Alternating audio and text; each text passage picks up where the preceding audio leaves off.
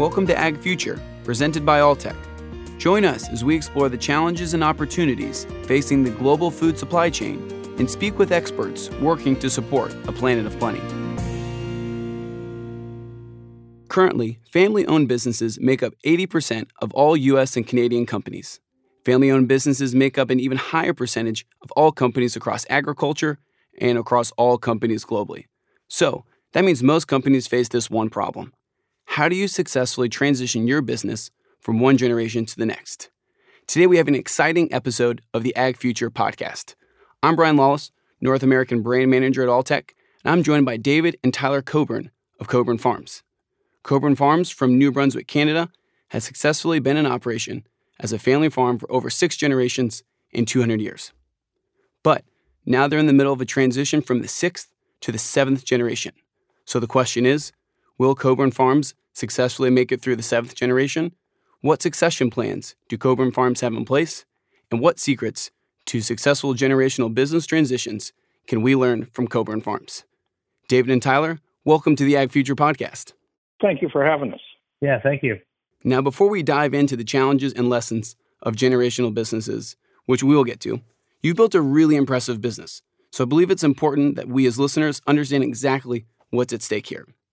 Now, David, you've managed Coburn Farms during its sixth generation of business, and within the last couple years, you've been transitioning the business to its seventh generation, to your sons Tyler and Glenn. We have Tyler with us today. David, can you tell us a bit of the history of Coburn Farms and what the operation looks like today? So, Coburn Farms was established in 1806. Uh, I currently live in the original household. Uh, the house that was built back in 1806. It was your typical mixed commodity farm, uh, having a little bit of everything. Uh, we started to specialize back in, in the 1860s. Uh, my great grandfather uh, uh, specialized into potatoes, and at one point in time, he uh, he was growing 30 acres of potatoes, and which is not very much by today's scale. But if you think about it, and he plowed with a one furrow plow, he would have walked 300 miles.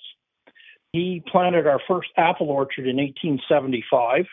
Uh, we still have one of the original trees still producing here on the farm.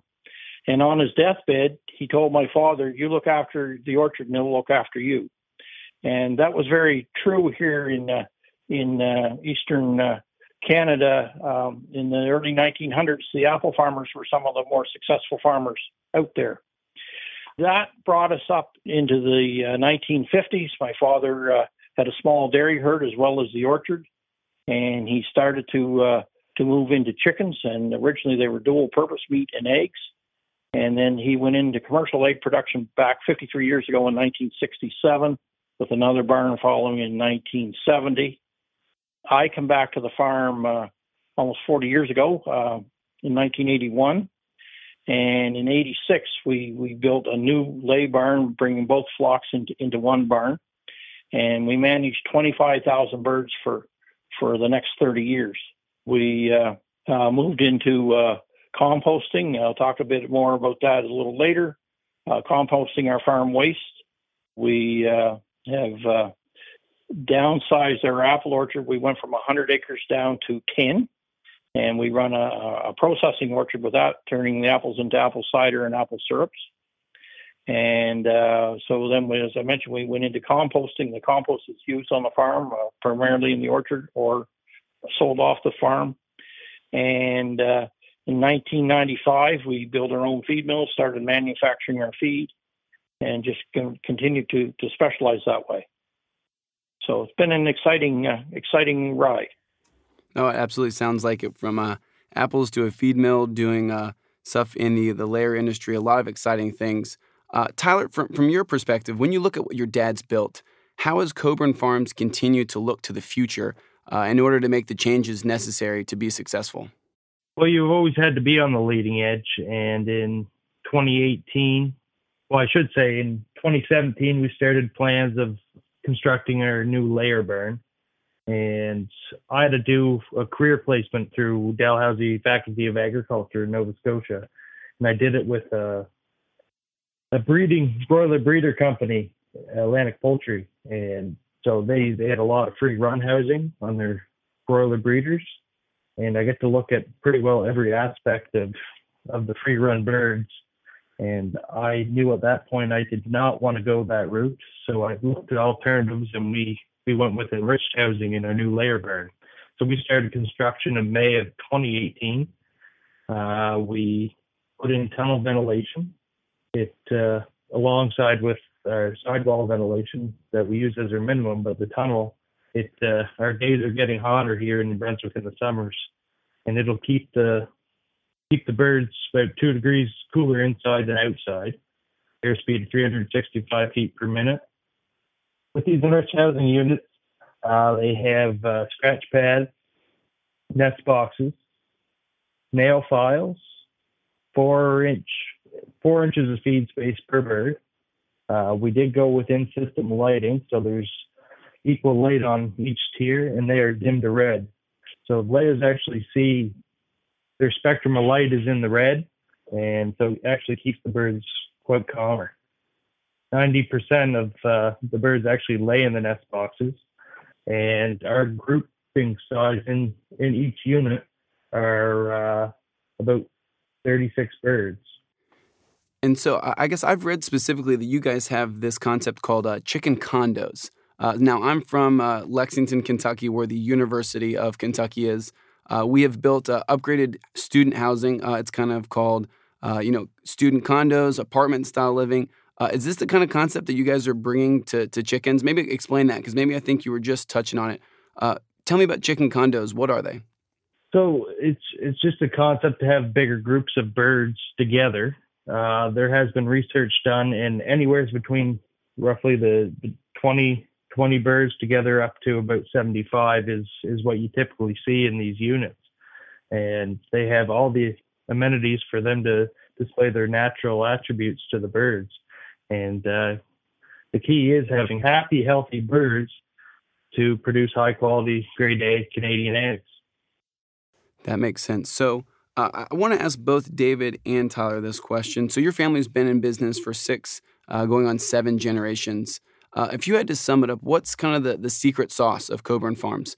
What is kind of maybe the strategic advantage or part of the culture uh, that's been keeping it successful for so long? I guess we've been always willing to look and try new things. Uh, you know, uh, I have a, a farm museum here on the farm uh, we put together on our bicentennial uh, number of years ago. And uh, you know, I mentioned the potatoes, I, uh, the, the beginning of the apples.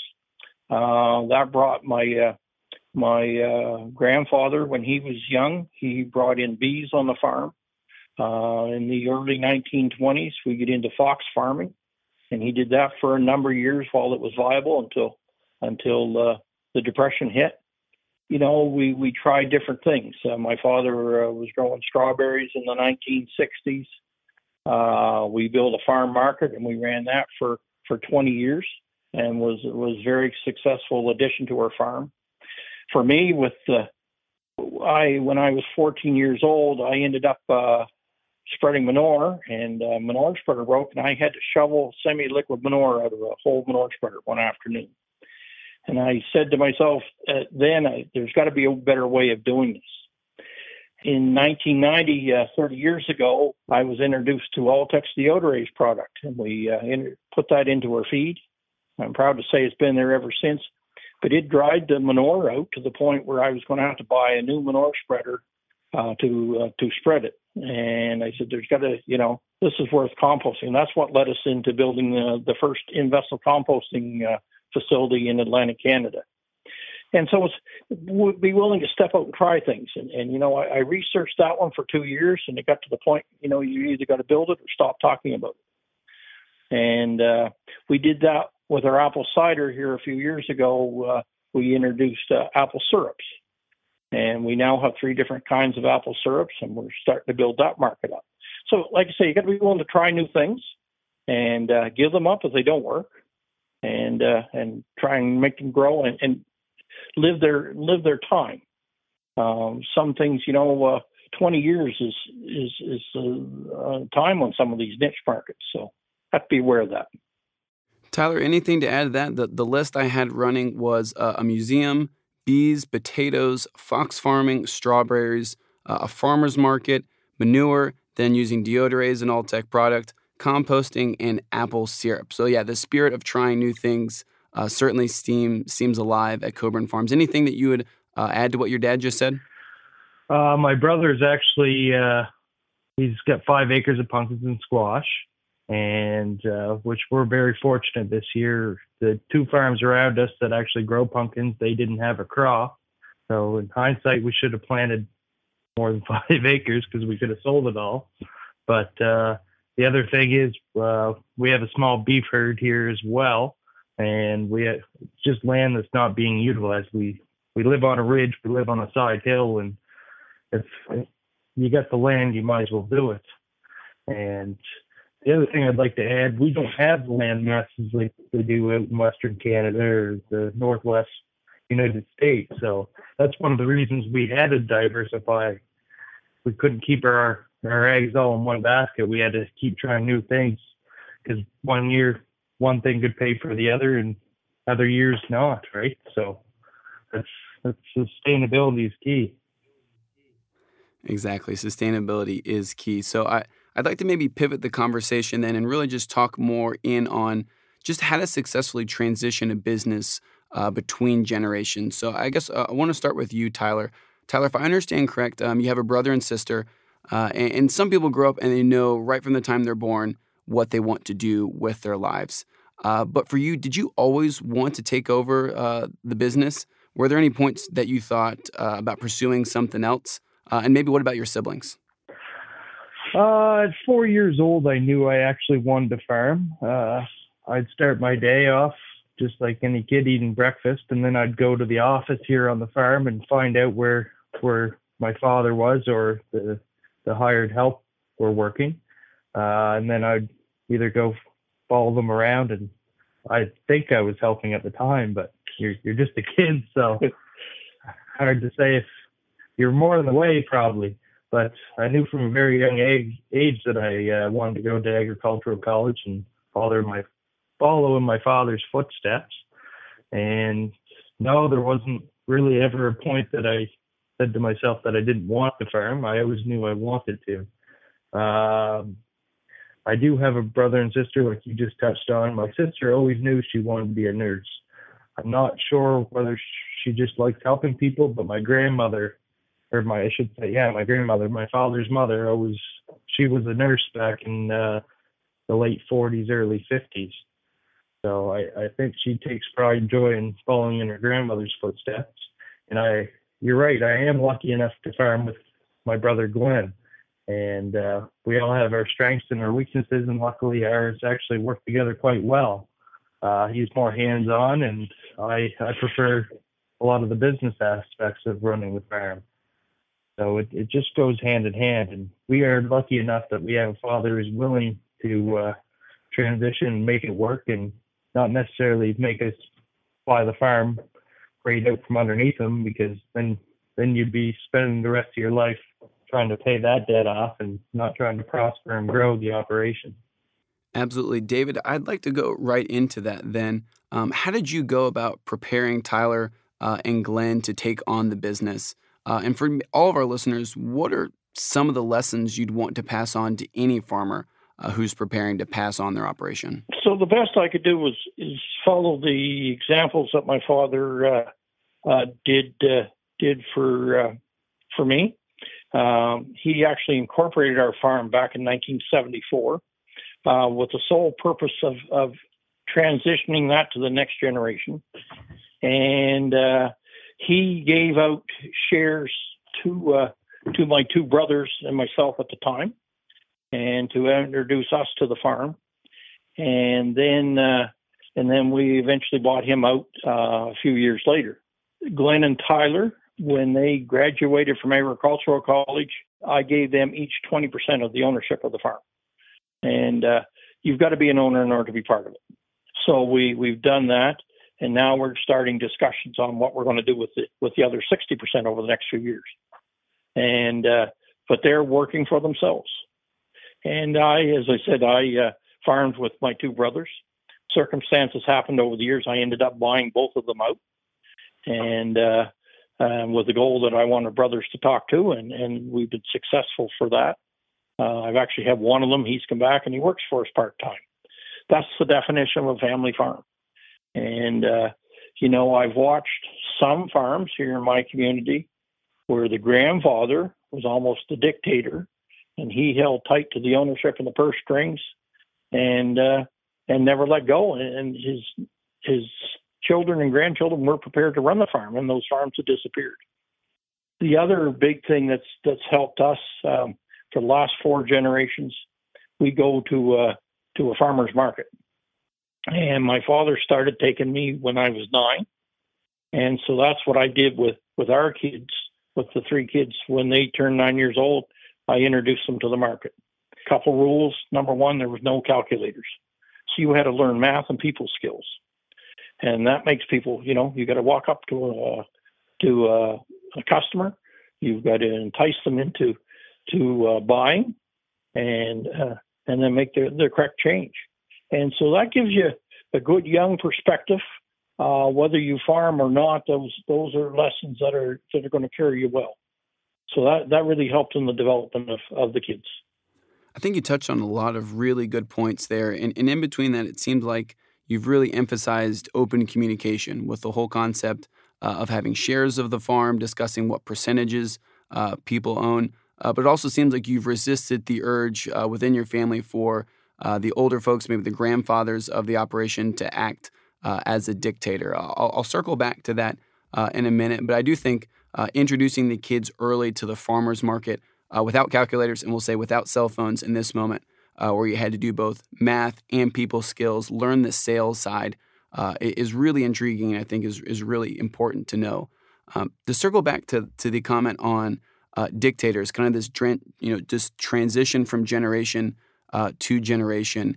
How do you think you you've done maybe personally, David, uh, of now where at one point you were uh, maybe the head person in charge, and now you've transitioned to more of a, a guidance role or, or in the process of this transition? it's not always easy. Um, sometimes you you just got to walk away, and uh, we're all human. We all make mistakes, and the best lessons I've learned in life have been by the mistakes I've made. And so, so you you've got to give uh, give them the rope to uh, to make their own decisions. Hard. There is one thing, and uh, I, I make this very clear to the boys, and I inherited this from my father because he had it and he called it the veto power. And uh, sometimes he did have the final say. The boys know that and uh, don't exercise it very often, uh, but they listen when it happens. So that's that's how we kind of do about it. We tease each other about the veto power, but they're going to get to inherit that at some point in time, right? We've actually got the eighth generation uh, around here now. Uh, uh, I've got a grandson that's two and a half, and of course he wants to know what's going on around here, even at that young age. So that's kind of how how we treat it. No two farms are the same, and every farm family has to figure out what's going to work for them, and it, it's not easy. And you're right, communication, passion, uh, those are all key parts of it. So you touched on this of kind of it not being easy. Um, and I think a really tough moment has to be uh, when you let your sons, uh, Tyler and Glenn, make their first uh, mistake. So, David, when will you let Tyler and Glenn make their first mistake? Uh, or if you have already, uh, how'd it go? Oh, we're we're actually dealing with one now. We uh, we had some feed that got made in the feed mill without the micro ingredients in there, and that affected a couple rows production. So we're we're living through that. And uh, like I say, we've uh, I've been there a couple times over my career uh, with decision made, and uh, and you have to allow it. And it's no one's fault. Mistakes happen, and it's how do you handle the mistake? How do you learn from it? I've uh, had a few instances over my career where it really changed fundamentally how we did things by making that mistake. So uh, that's that's part of it. Not easy to take, is it, Tyler? Ah, no, it's not. I'll go. Well, I, I was just going to say, yeah, that transition from generation to generation isn't easy. Um, so maybe the question I have for you, Tyler, and I'll provide a little more context to it, is how are you different than your dad? uh, because you know at Alltech we've undergone a, a, similar transition. So I had the pleasure to know uh, the late Dr. Pearse Lyons, uh, the founder of Alltech, and the current president and CEO of Alltech, Dr. Mark Lyons. And Dr. Pearse, Pearse Lyons was this driving, visionary entrepreneur. And currently, Mark Lyons is also very entrepreneurial, but really gifted at collaboration, at partnership. He, he can bring people together unlike anyone I've seen. Uh, so, you know, what's been smart is Dr. Lyons hasn't tried to just be like his dad. Uh, he's utilized his unique strengths, and the company's really benefited from that. So, I guess my question to you is, how how are you different than your dad? Well, that that's actually a pretty tough question to answer. Uh, I've got people who tell me I'm quite a lot like my father. I always have the push to to grow grow the operation, and uh, one of the arguments we had, and when you build a barn, what number of birds do you build for? When Dad built his barn in '86, he built it for twenty five thousand four hundred, and uh, at the time, he didn't realize this, but they didn't get a quota increase or a bird increase up until the early 2000s when the barn was almost past its life. But on the other hand, I I fought for to have extra room in the barn we built back back in 2018, and here we are, we're full and no room to to go any bigger unless we build another barn. So I I don't know. I'd like to think I'm more aggressive when it comes to wanting to grow the operation. Just to clarify that, here in Canada we have supply management, so we're only allowed a certain number of birds, and uh, so it's a quota system, and then the quota you can buy or sell as needed. But if the market grows, uh, then the uh, our provincial and, and, national boards will increase the quota, and that's that's how you, you grow your quota. Okay, that's a whole other conversation. Well, that, that makes uh, complete sense and I think gives some perspective for our international audience. And, and, to your point, Tyler, it really seems like you've continued the, the kind of legacy of Coburn Farms of making decisions that fit the business. Um, and, and, that may be a consistency, which is very good uh, throughout generations, but it seems like you've been willing to continue to take those risks uh, that fit the needs of the business. So, one really final question for, for you, Tyler, and for for this conversation is what advice would you give to someone who's stepping up or continuing a family legacy? Just to, you got to initiate the conversation and show that you're interested. But keep in mind that if you are working on your family operation, and even if you're a farmhand on someone else's operation that have no people to take it over, you have to make people aware of sweat equity. So you, yes, you're working on it, and that's like my father said earlier, he gave us 20% when we graduated from college, so we'd have some skin in the game. So then it's not just his head on the table, it's, it's all of ours. So it's uh, initiating the conversation, having the tough discussions, which most of us don't want to have those, but it's to keep keep the ball rolling and you got to have a plan for the future.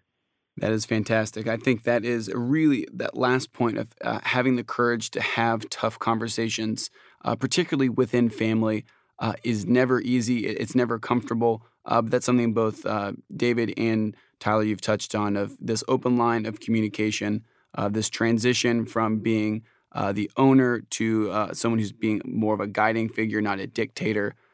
you know, there's just so many lessons. a couple others that stuck out is just taking this early initiative uh, but understanding it's it's not going to be easy, uh, and no two farms are the same. So I think this has been a really encouraging conversation, uh, something that will give uh, our listeners advice on how to successfully transition uh, a business between generations. So David and Tyler, thank you very much for being on the Ag Future podcast. Thank you. This has been Ag Future, presented by Alltech. Thank you for joining us. Be sure to subscribe to Ag Future wherever you listen to podcasts and leave a review if you enjoyed this episode.